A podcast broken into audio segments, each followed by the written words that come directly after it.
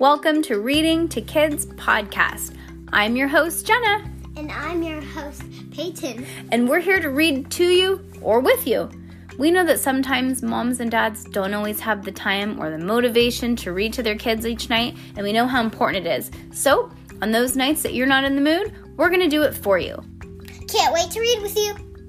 Good job, Peyton. High five.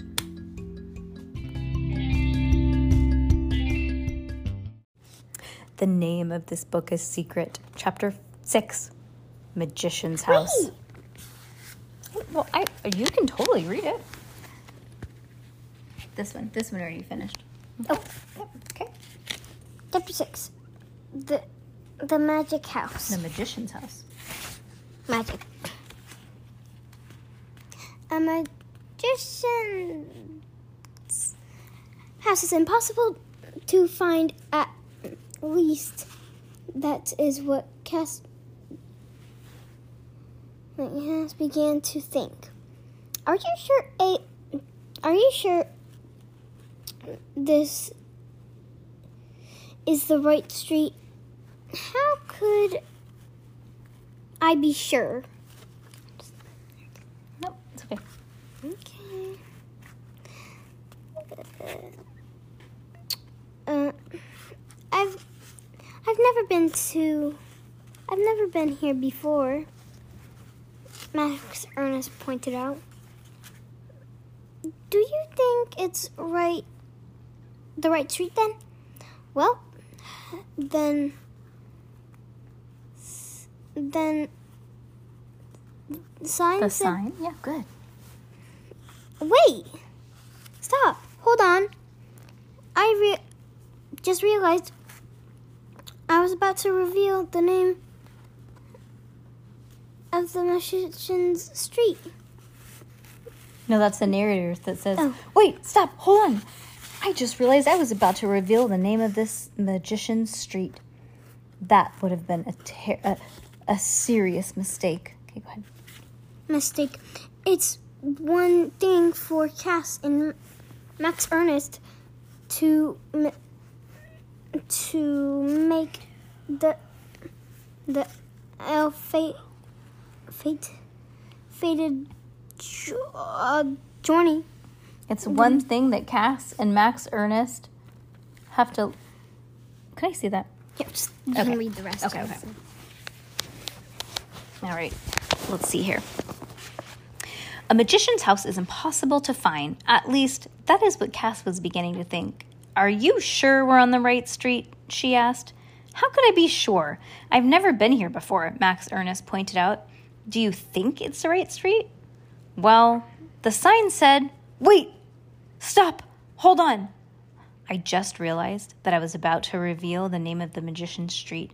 That would have been a serious mistake. It's one thing for Cass and Max Ernest to make the ill fated journey themselves.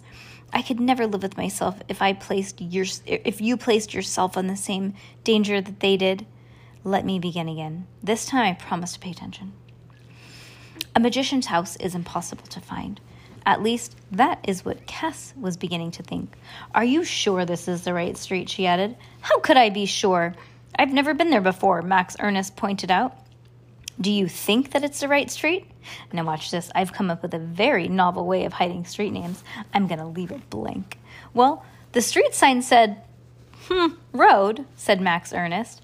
And the address that the real estate lady gave us was, Hmm, road.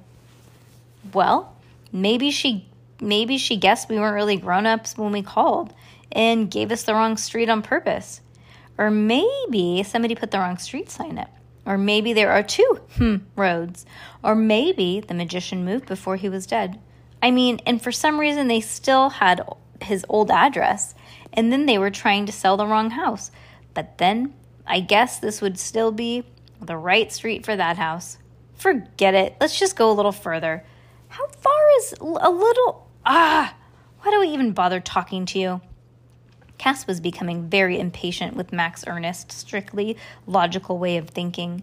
He reminded her of the artificial intelligence program that she had at school. Only he once gave you the answer you wanted to ask if you wanted to ask the right way. The difference was You could turn off the arti- artificial intelligence program. Turning off Max Ernest was not an option. They had been walking a long, winding street of sorts, and the sort that creeps up to upwards without you quite realizing, and by now they were up high on a heavily wooded hill.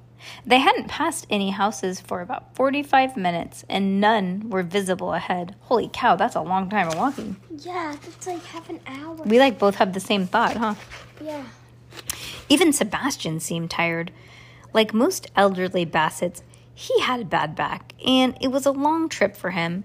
He kept barking in a way that sounded like an awful lot, awful lot of words, like, When are we going to get there?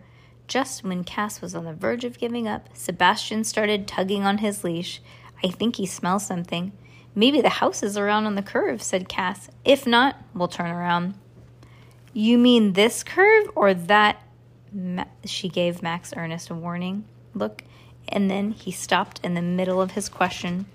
As soon as they rounded the curve, Cass had indicated that they ran into a big for sale sign attached to the road on the side of the street.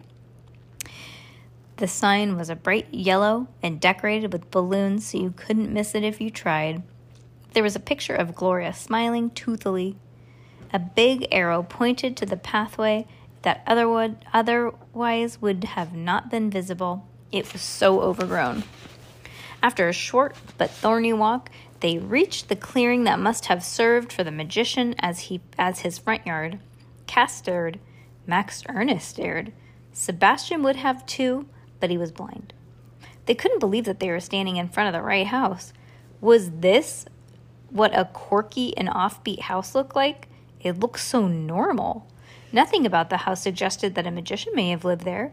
It was just a plain white cottage with black shutters.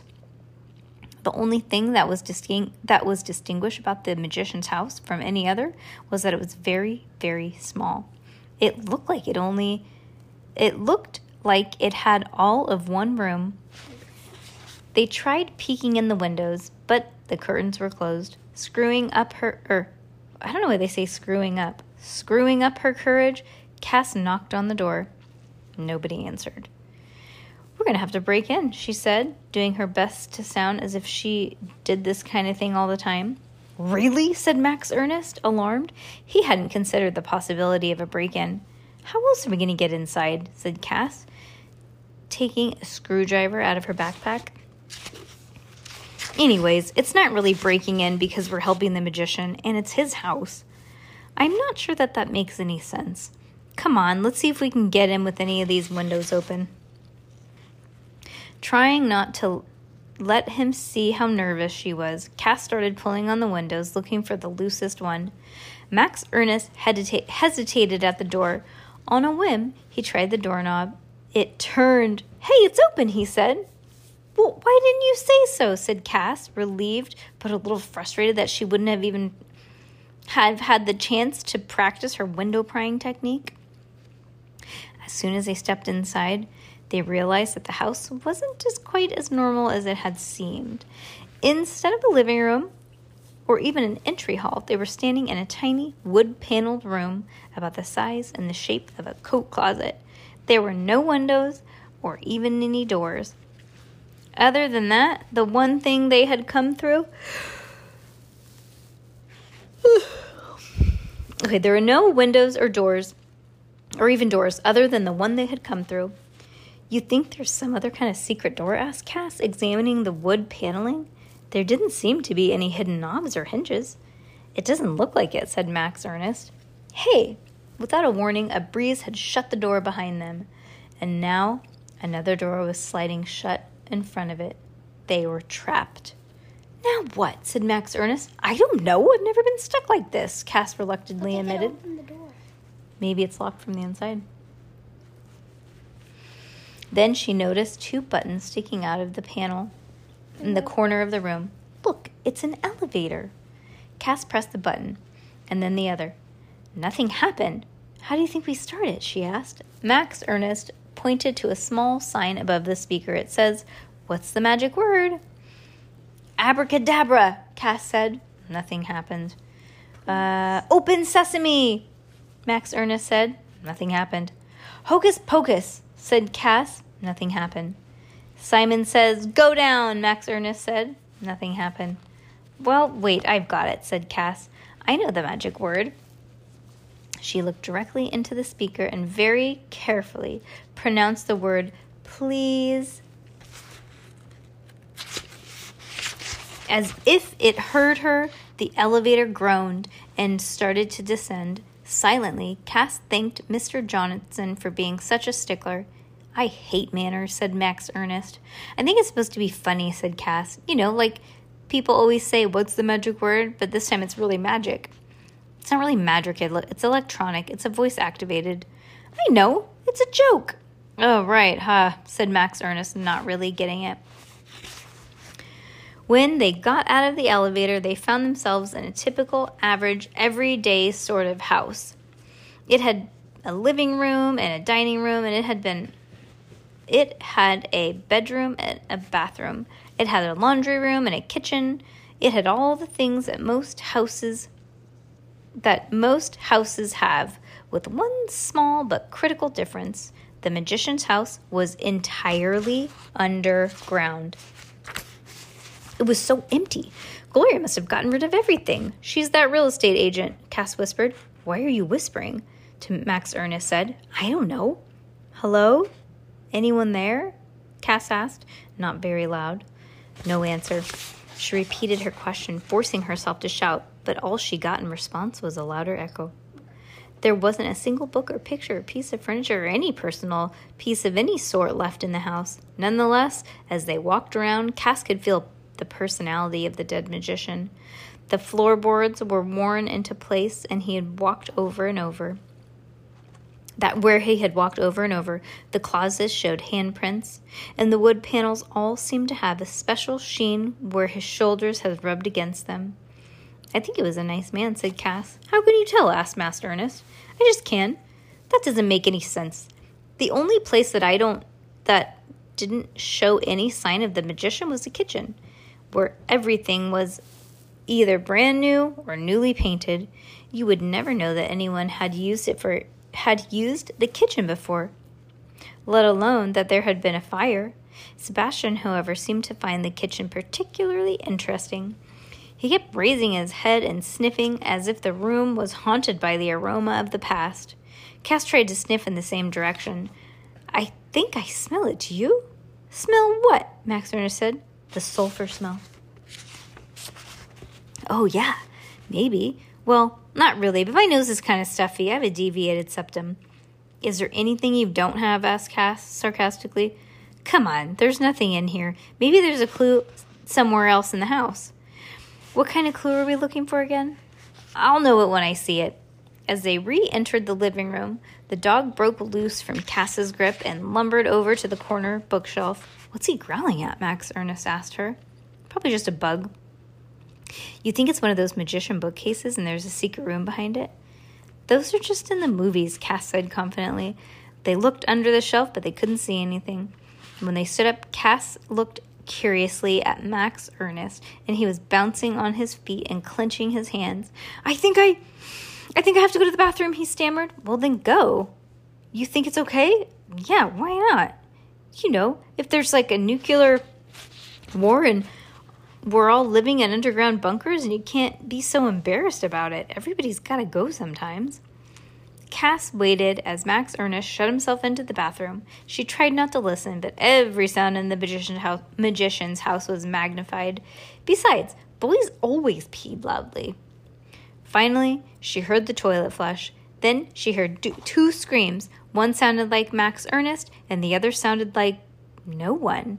No one human, that is, at all. oh my gosh. Okay, that was chapter six. That was spooky. Did you like it? Okay, chapter seven coming up hot, guys. Bye bye.